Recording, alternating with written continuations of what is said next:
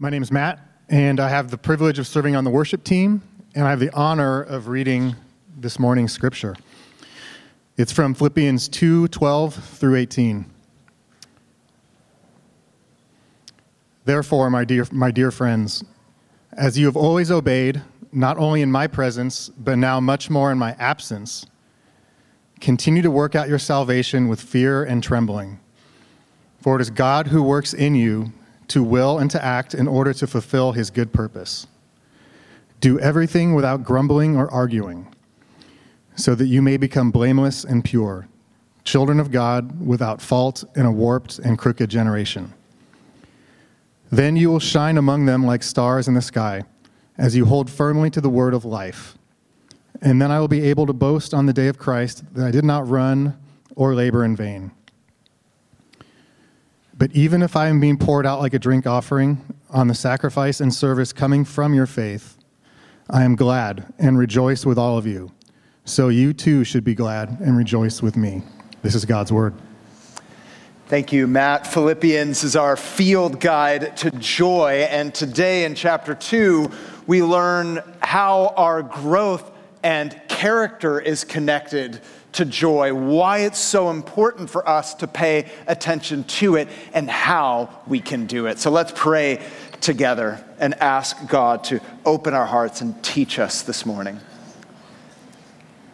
Father, we thank you that you not only rescue us from our sin, but you change us and transform us from the inside out.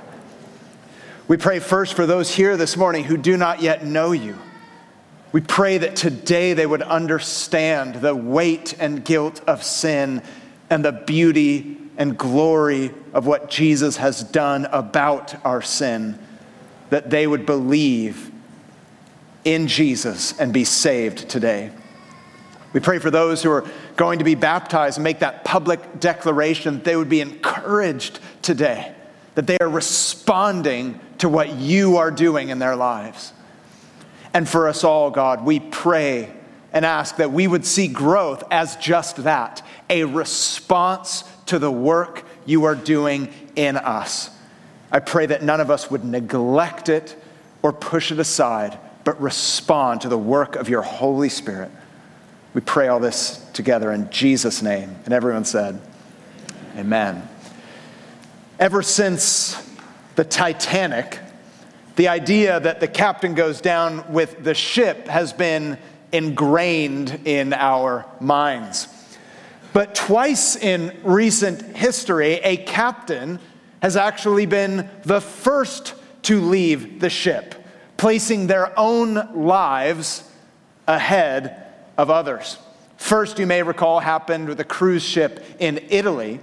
But just a few years ago, it also happened in South Korea.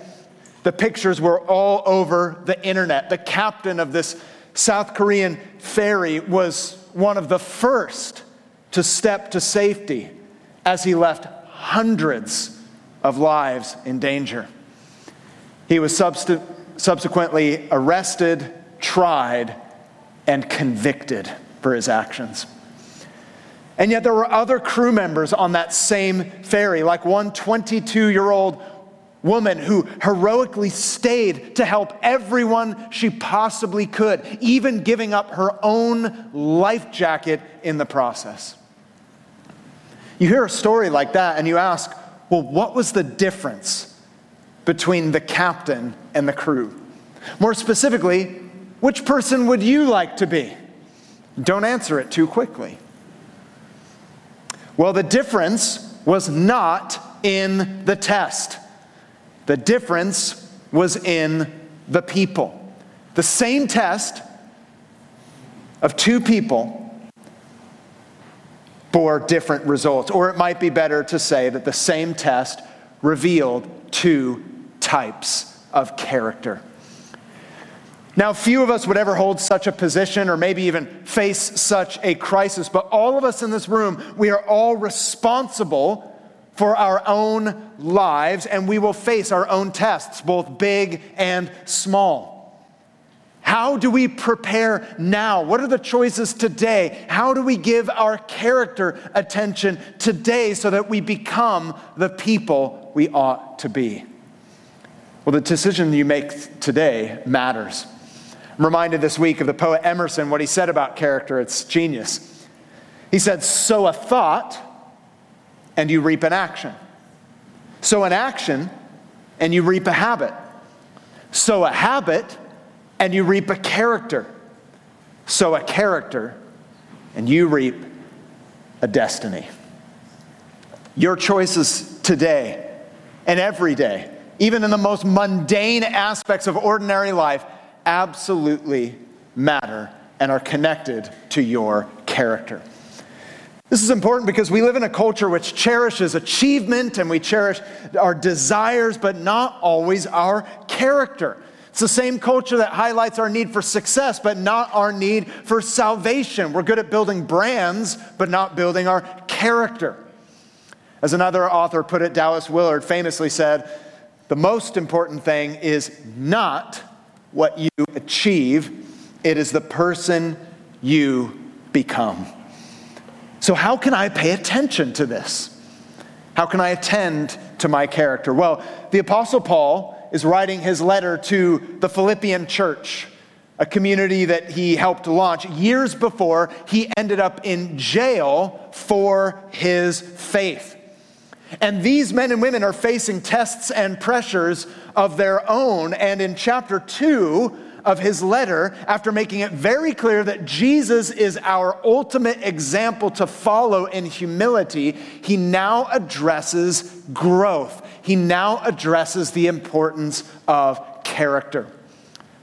For those of you who are Christians this morning, I want to show you why your character matters now, how you can give attention to it today, and how it is connected to your future. For those of you who are not yet Christians, maybe you're here because somebody else is getting baptized. I want to make it very clear why faith in Jesus is absolutely essential and necessary for your life now and forever.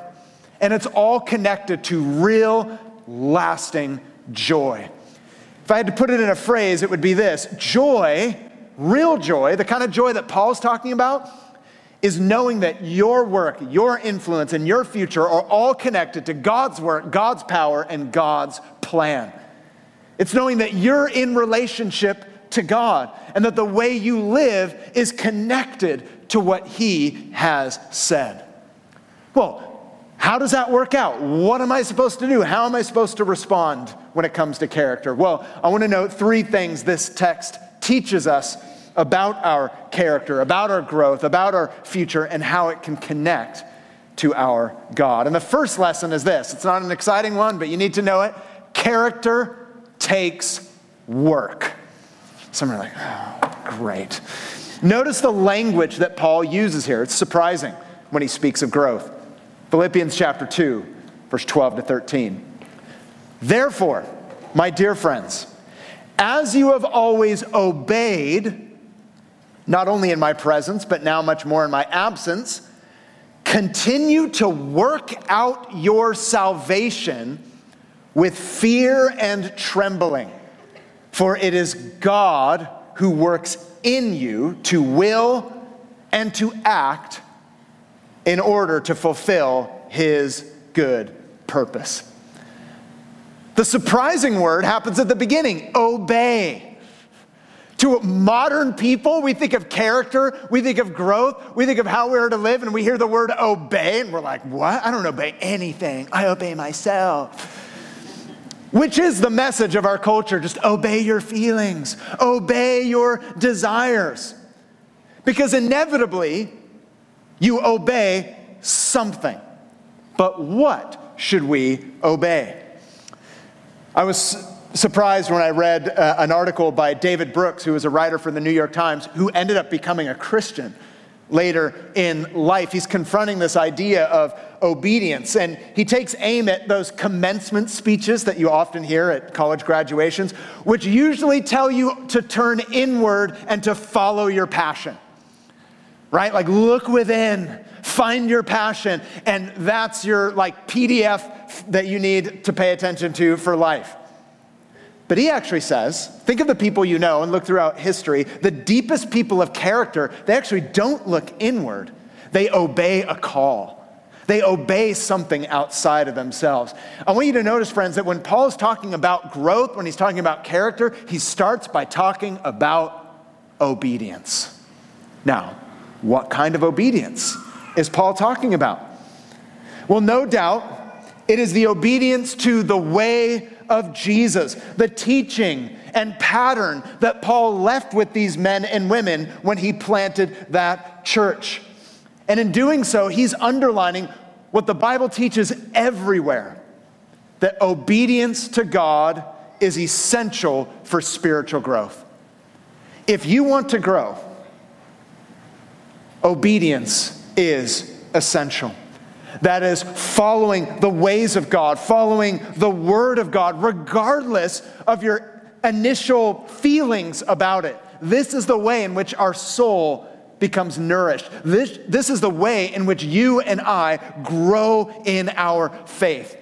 Obedience is the clearly marked path upon which your character grows. Obedience may feel unnatural at first. I remember when I first became a Christian, it was like learning in the Bible all the things that were forbidden that I was totally doing pretty much every day of my life. So at first it felt unnatural. I'm like, I'm used to living in immorality, and now I'm called to morality. Like, uh, it feels so weird, but it was right. I was so used to living my life in a particular way, a rhythm and a habit that was anti God. And now, as a new Christian in that moment, I had to relearn. And at first, it felt unnatural, but it was right and it was true. I was learning in those early days obedience. It's the attitude of the heart that says, God, your ways are higher than mine, regardless of what seems right in my own eyes at first. I, am going to follow your ways. And for those of you who are the most mature, seasoned Christian in the room, you don't outgrow obedience. Notice that Paul's referring to a continual obedience. He says, As you have always obeyed, continue to do so. He commends this way of obedience as a habitual lifestyle.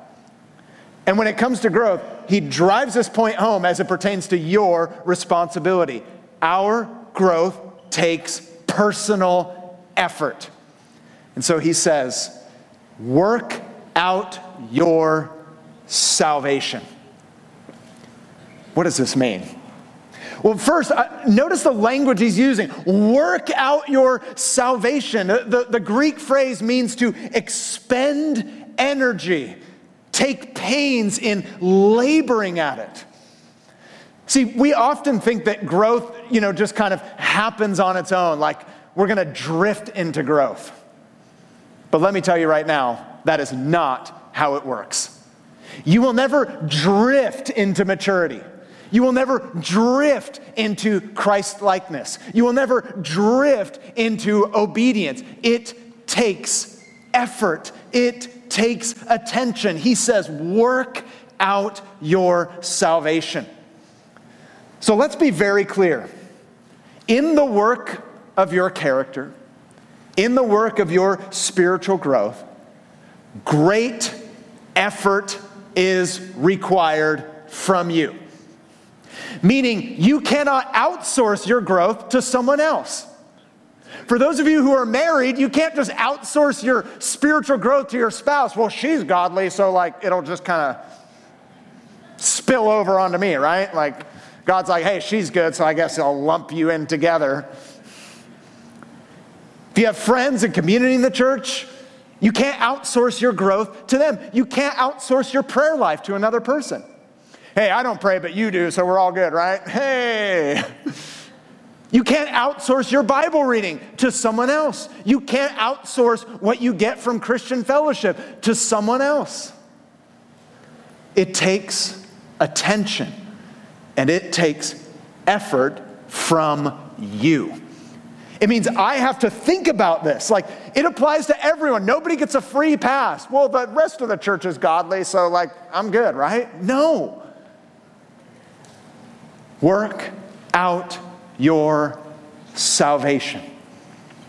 There's work, there's effort. In the same way, there, there's so many simple parallels to your physical body. If you want to, like, you know, be healthy, you need to give attention to what you're doing and, and what you're eating. In the same way, what is the spiritual food that we are feasting on and how are we exercising in the spiritual life? Let me give you just four habits that produce growth. Habits that you and I must attend to if we are going to grow in our character. And they take work. These are simple. First is studying the Bible time that you devote to reading and understanding scripture so that you might understand God. You can't outsource that to someone else. It might feel unnatural to do it, it might even be an inconvenience. When you wake up in the morning and your house is going crazy, and like, you know, like, let me tell you, it's not always my first priority in the morning to go, oh, I need the Word of God. My first instinct is coffee. I will literally do anything. Like, even if we didn't have modes of transportation, like, I'd find a horse, I'd get on it, and like, I'm getting coffee. I'll do whatever it takes. But then I have to stop and think, like, what is my number one priority here? I need to hear from God.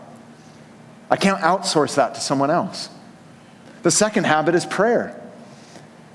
Are we giving attention to putting work into prayer, making it a, a discipline and a habit, conversing with God, talking to God, pouring out your heart to God, asking Him to provide for you, to lead you, and to guide you, and to give you the strength that you need to endure your day. Prayer is a growth producing habit. The third is community, that is, fellowship with, with other believers. The, the New Testament knows of no such thing as an isolated Christian life.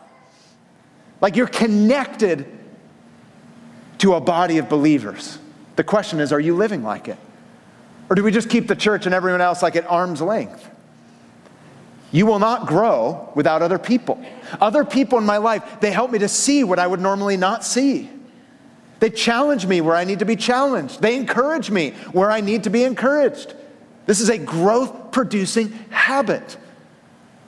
And fourth is service, putting into practice for the sake of others what you've been learning like we just learned, learned about this morning. There's opportunities all over the place. Could it be serving with our young people or with our, our kids or serving somehow in the church? It's a part of how you grow.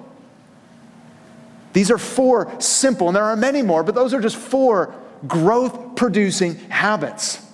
They take work, they take effort. We often put so much effort into other aspects of our lives, like maybe it's our, our finances or our career, and we just think the rest of our spiritual lives is just gonna like happen by itself. It takes effort. And notice he says it's effort with fear and trembling. Work out your salvation with fear and trembling. Why? Because what is at stake matters. When we're talking about our growth, when we're talking about living in light of who God is, that is a weighty matter. And so we are approach it in a way that is appropriate to the task at hand. This phrase in the Greek means reverential awe.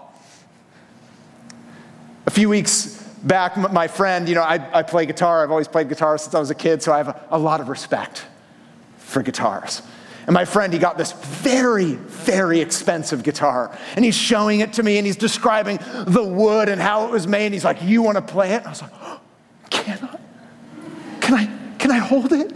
Can I? And I was like, Oh, you know, I'm like, Oh, you know, like I, I was. I was handling it with reverential awe. Why? Because I was appreciating the value of it. Friends, if I'm doing that with like a nice guitar, how much more should we be doing that regarding our lives and our character? See, so much of us, we approach our growth very flippantly, like, yeah, if it happens, it happens. If I grow, I grow. If not, no problem. We should be like, wait a minute, wait a minute. I need to grow. This is a weighty matter. Studying the Word of God. Whoa, yes, okay Prayer, oh my goodness, prayer is such an awesome thing. It's a privilege. I need to approach it with reverential awe. Fellowship in the, the church and service. We need to ap- approach it in a manner that is appropriate to the task at hand. Think about my life, my role as a husband or you know as a father. If I took it casually, you would think that I don't take it seriously. If someone's like, hey, work on your marriage, I'm like, yeah, right, whatever. Like, marriage will work out itself. You'd be like, uh, or, or parenting. I'm like, yeah, I don't really put any effort into parenting. I just open the door, throw some food in, and check in on them at eight, eight o'clock and just see how it goes. You would think, like, uh, you're not taking this like in the way that it should be taken. Well, how much more for our salvation? Work out your salvation with fear and trembling.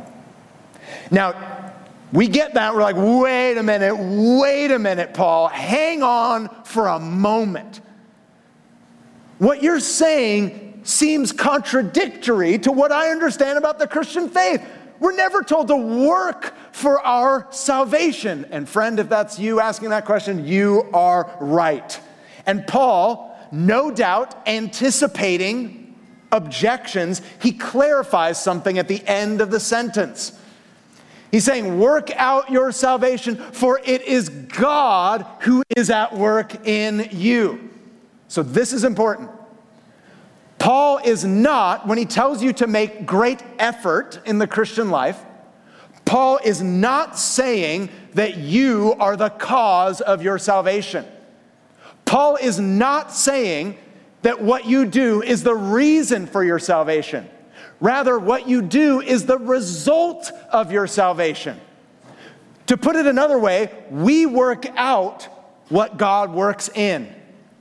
The Christian gospel is not go work for God and then somehow you'll be saved. That is not the gospel. The gospel is that we are saved by grace through faith. But because of what he's done, we respond and we work out what he works in. So let me be clear Paul is not saying that you can work for your salvation. Your effort that you are to put into growth and your character is not the reason for your salvation. It is the result of your salvation. Your growth and your effort in the Christian life is not the reason that God loves you. It is the result that He already does love you. The effort you put into the Christian life is not the reason for God's favor, it is the result that you have received God's favor. It's all about a response. And I love that we're celebrating baptisms today because baptism is a, a, a, a beautiful, simple picture of this glorious truth. We respond to the work that God has done. Baptism does not save you. But being baptized is a response to the God who has saved you. As we like to say, baptism is an outward response of an inward change. So, for those of you getting baptized today, baptism does not save you. It is a response to the fact that you are saved. God's given you a new heart. You've trusted in Jesus Christ, and Jesus says, If you've trusted in me, now be baptized. It's obedience, it is a response. It doesn't save you. It's not the reason for your salvation, it is a result of salvation. So be encouraged today. Those of you who have decided to be baptized, you are obeying Jesus in response to what he has done for you. Friends, we are not bystanders when it comes to our, our Christian faith and when it comes to our spiritual health. We work out what God works in, and God delights in this at the end of verse 13. He's renewing us and restoring us for His good purpose. So, my question for you and for me is Are we at work? Are we spiritually exercising, if you will? Are we laboring? Are we giving attention to our character? Are we saying, man, God wants to address these areas and this is weighty, this is a big deal, I need to respond. But lest I think I'm doing this on my own, I work out what God works in. He is at work in me to will and to act according to his good purpose. And when you give attention to this, it leads to the second lesson about character. First of all, character takes work, but we work out what God works in. Secondly, character leaves an example. See, this is so important because whether you're prepared for it or not, whether you realize it or not, you are leaving an example. We all are. The question is is it an example worth following? So, what should that example be? What should I avoid? See, Paul, now building on this foundational aspect of Christian growth, we work out what God works in. We respond to God by giving attention to our growth in character. He now gives us some very down to earth applications with this big idea that your character leaves an example. Look at verse 14 to the beginning of verse 16. Do everything without grumbling or arguing Just want that one to sit in the room for a minute. We'll get there in a moment. So that you may become blameless and pure, children of God without fault in a warped and crooked generation. Then you will shine among them like stars in the sky as you hold firmly to the word of life. It says, Your life leads an example, you leave an impact on other people. So, in what areas? Well, in every area. God cares about every sphere of life. According to God, there is no divide between the sacred and the secular. What you do on a Sunday versus what you do on a Monday. It's not like God's like, hey, when you're in Sunday, I want you in your best behavior. And you're like, all right, God, game face on Sunday. And you show up and you're like, hey, everyone, God bless you. Oh, God bless you. God bless you too. Like, oh, hands in the air, it's worship time. Yes, I'm doing it. And then God's like, okay, Sunday's done. Just go wild for the rest of the afternoon. He's like, yes. God cares about every aspect of life. You know what that means? We don't get to tell God when He's done when it comes to our sanctification. See, we like to pick and choose the areas in which uh, we want God to change. When I was first a Christian, there were obvious areas that needed to change. But then a few years later, God's like, hey, I want to change how you view money. I'm like, no, no, no, God, I'm good. We got the overt immorality out of the way. That was good. Your work is done here, Lord. And he's like, oh no. The work continues. There's more change that must take place. God is not pleased just to stop with, with one flaw. He's after total restoration when it comes to your life. And the example is that our lives would become a redemptive influence, not a destructive influence. So there's a warning here. Paul addresses head on two of our favorite pastimes grumbling and arguing. And when it comes to these two friends, let me tell you, I am a professional. I am a professional grumbler and arguer. And I think some of us in the room are as well. When it comes to complaining or grumbling, like we love to complain. When I complain, I feel like I'm accomplishing something. Right? Like I feel like I'm doing something. Like I'm complaining and I'm like, yes. Like I feel pretty good. It's like there's something in me that, that fuels it, but it is a habit that will not only kill your own joy, but the joy of other people. He says, Don't be those who are grumbling and arguing. Now, we all complain, but in different ways. There, let me just give you a few varieties of complaints. One is the self pity complaint no one cares. Another complaint is the cynical complaint what's the point? And a third is the perfectionist complaint, the type A, men and women in the room, it's never enough. Some of you are like, I use all three. do I get a gold medal? You're like, no one cares. What's the point? It's never enough. Some of you are like, I think I said that in my marriage earlier today. It's this kind of complaining and grumbling, and then arguing follows with it. Arguing is a matter of shifting the blame, right? Isn't that what we're usually doing when we argue? We argue because we're trying to justify our own position and shift the blame onto someone else. And let me tell you again, I'm, I'm good at this. If you guys want lessons, come to me. I mean, you, you think I have three points on a Sunday? Just ask my wife. Like when it comes to arguing, I'm like, honey, I'm right for at least three reasons. And they all start with P. Like, number one, I'm right because of this. Number two, I'm right because of this. And that leads to the third, I'm right because of this. We're all good at grumbling and complaining and arguing amongst one another, shifting the blame, throwing a pity party for ourselves, but we need to stop.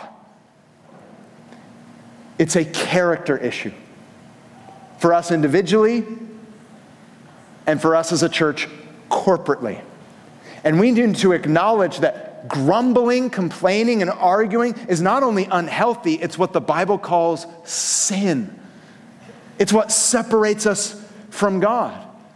And when you think about this grumbling and arguing, we see cautionary tales throughout the Bible. Think of the children of Israel.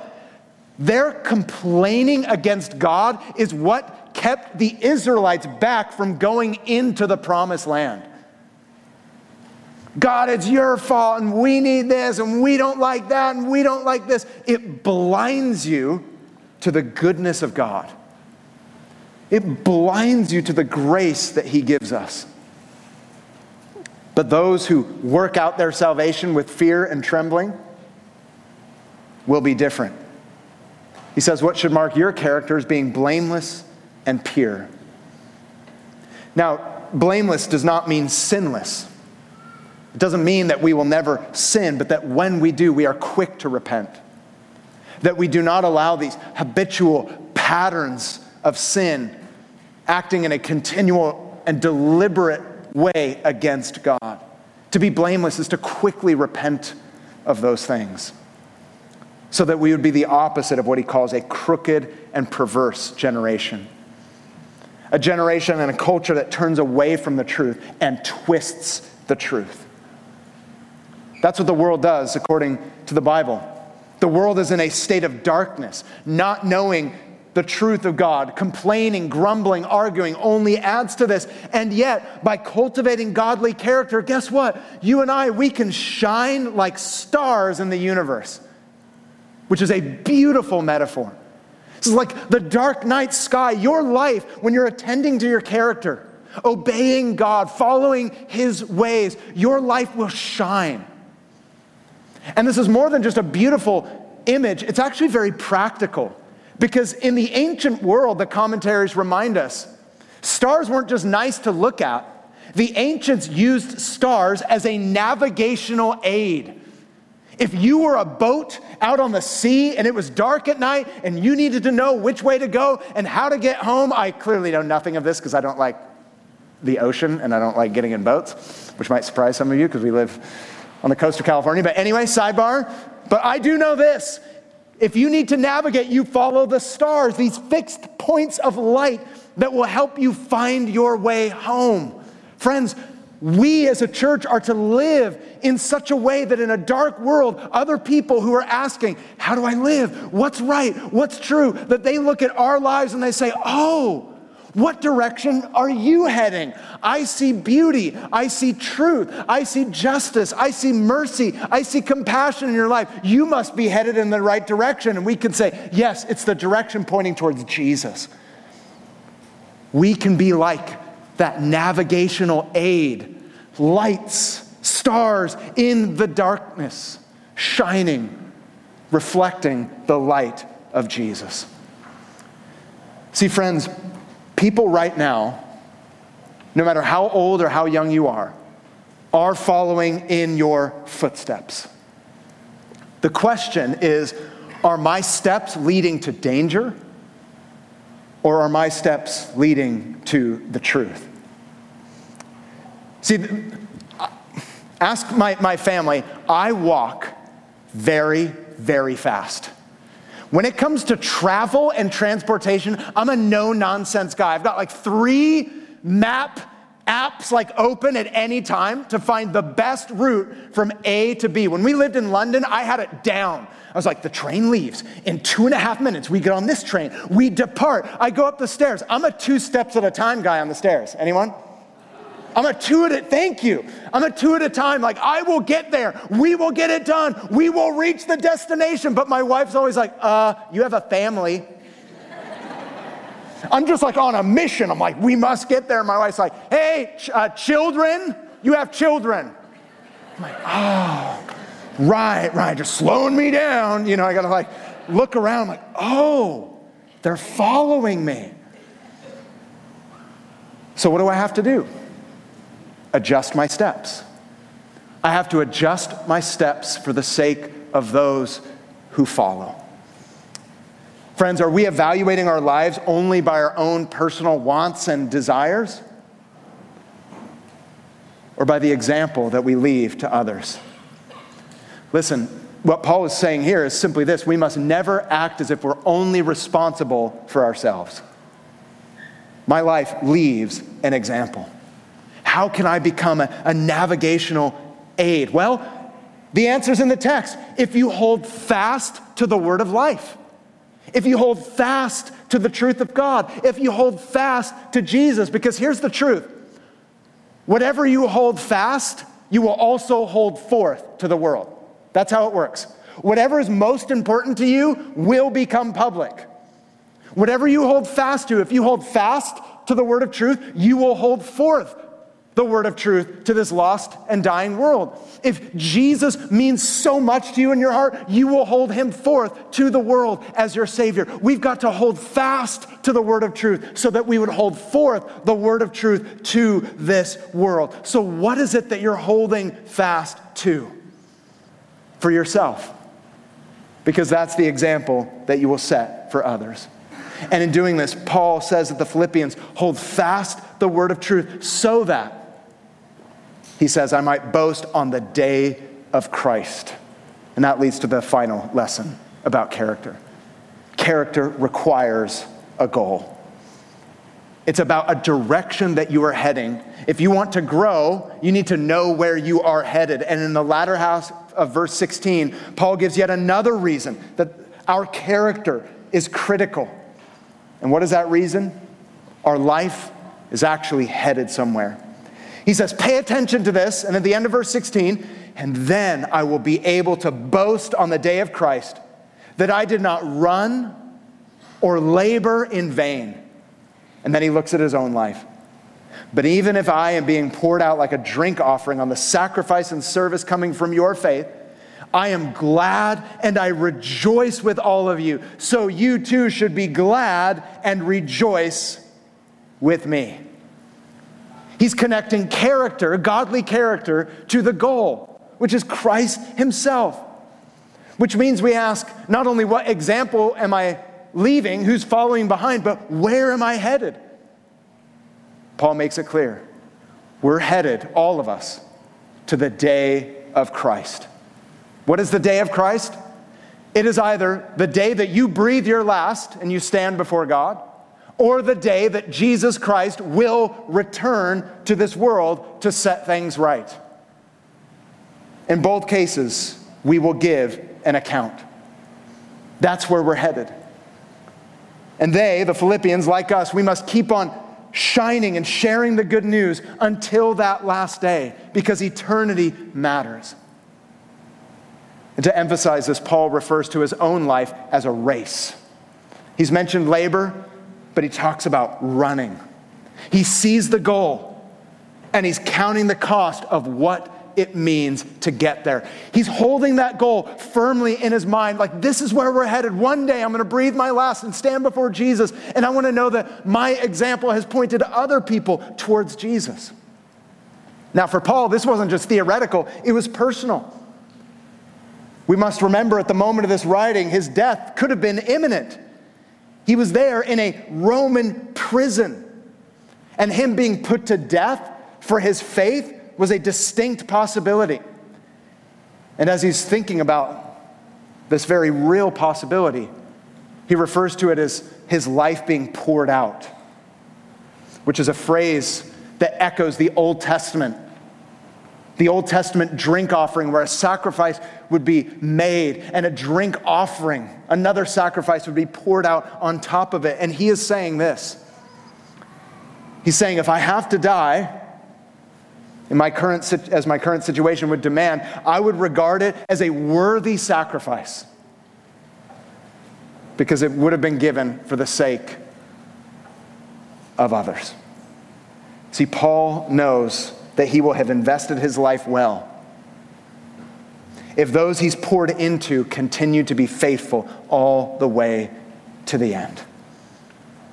He's saying, it's worth it. That goal is worth it. And what a day that will be, friends. That's where you get joyous. You think of the goal, you think of the end, that one day, for all who have trusted in Jesus, we will be remade.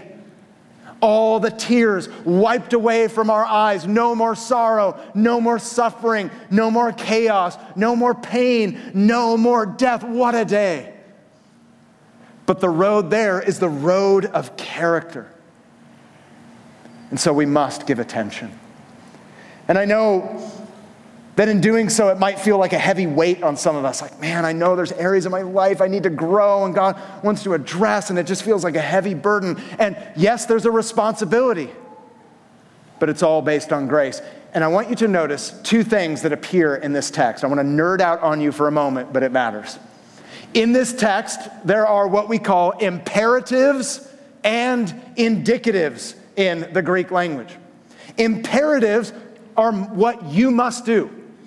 So think of what we've just read obey, work, be blameless, shine, hold fast. And if we just look at the imperatives, that's a weighty thing. But they are also indicatives. Indicatives are what is already true. The text also says God is at work. You are God's children. You are lights. All the imperatives of Scripture are based on the indicatives. Everything that God has called you to do is based on what is already true, and that's the point, friends. Everything that you are called to do is based on what is already true in Jesus Christ. Everything that you're called to do, to grow, to witness, to love the people in your life is all based on what is true in Jesus Christ.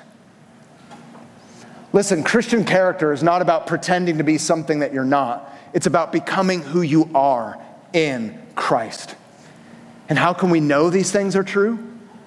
Because more than Paul, Jesus Christ already poured out his life as an offering. He poured out his sinless, perfect life for us. He adjusted his steps when he came into this world in the direction of the cross to sacrifice himself for my sins and for your sins, sins that would otherwise keep us from God for all eternity. And He rose again and defeated death so that we could be forgiven of our sins, so that we could be accepted and adopted by God forever. He rose to give us new life. As we celebrate baptism today, it is a response to what God has already done for you. If you've received Jesus as Savior, it is a response. As we think about our character and our growth, and as we celebrate baptism, may it be a picture for you today. I work out what God works in. He wants me to give attention to this. It's all based on the finished work of Jesus Christ. So, first of all, for those of you who are not Christians, you're visiting with us today, you're joining us online, sitting outside, or you're here in the room with a friend, I invite you to put your faith in Jesus. Right now, your sins have separated you from Him and will result in an eternal separation from Him. But today, you can know that you are forgiven. Trust in what Jesus has done for you. He died for your sins, He rose for you. Trust in Him today and make that decision public by getting baptized. For those of you who are new Christians, this truth that we've studied today should give you such confidence, especially for those of you who have not yet been baptized. Because being baptized today is not you saying, hey, I've got this. Right? Just so you know, that's not what you say when you get in the tub. You're not like, hey, everyone, I've got this. I've got the Christian life. That's not what you're saying. You're saying, God has got me. I work out what God works in. I have in Him everything that I need to live rightly. It's a picture of you going down into the grave and then you're being pulled out with the strength of another. It's a little picture of salvation. Your sins are dead and buried, but you're raised to new life in Christ, clean and accepted. And for all of us, we celebrate because it's a symbol of what God wants us all to know. We work out what God works in. We respond to what He is doing. And today we celebrate that. We make decisions in light of it, and we will be changed as we do more and more into the image of Jesus Christ. Amen. Let's pray together that we would respond. Father, I thank you for the finished work of Jesus Christ on our behalf. And I pray first for those who are not yet Christians. I pray that right now they would simply say, Jesus, save me. I know nothing else in this world will save me, and my sin will separate me from you forever. God, I pray that right now they would listen to the conviction of your Holy Spirit, turning them away from sin and towards Jesus, that they would make that decision today and publicly profess that decision by being baptized. Father, I pray for those who are getting baptized that they would be encouraged that this is a response. Baptism is not the reason they are saved, it is the result that you have saved them. It is a response to your saving work. I pray that you'd encourage them today and that we would celebrate together.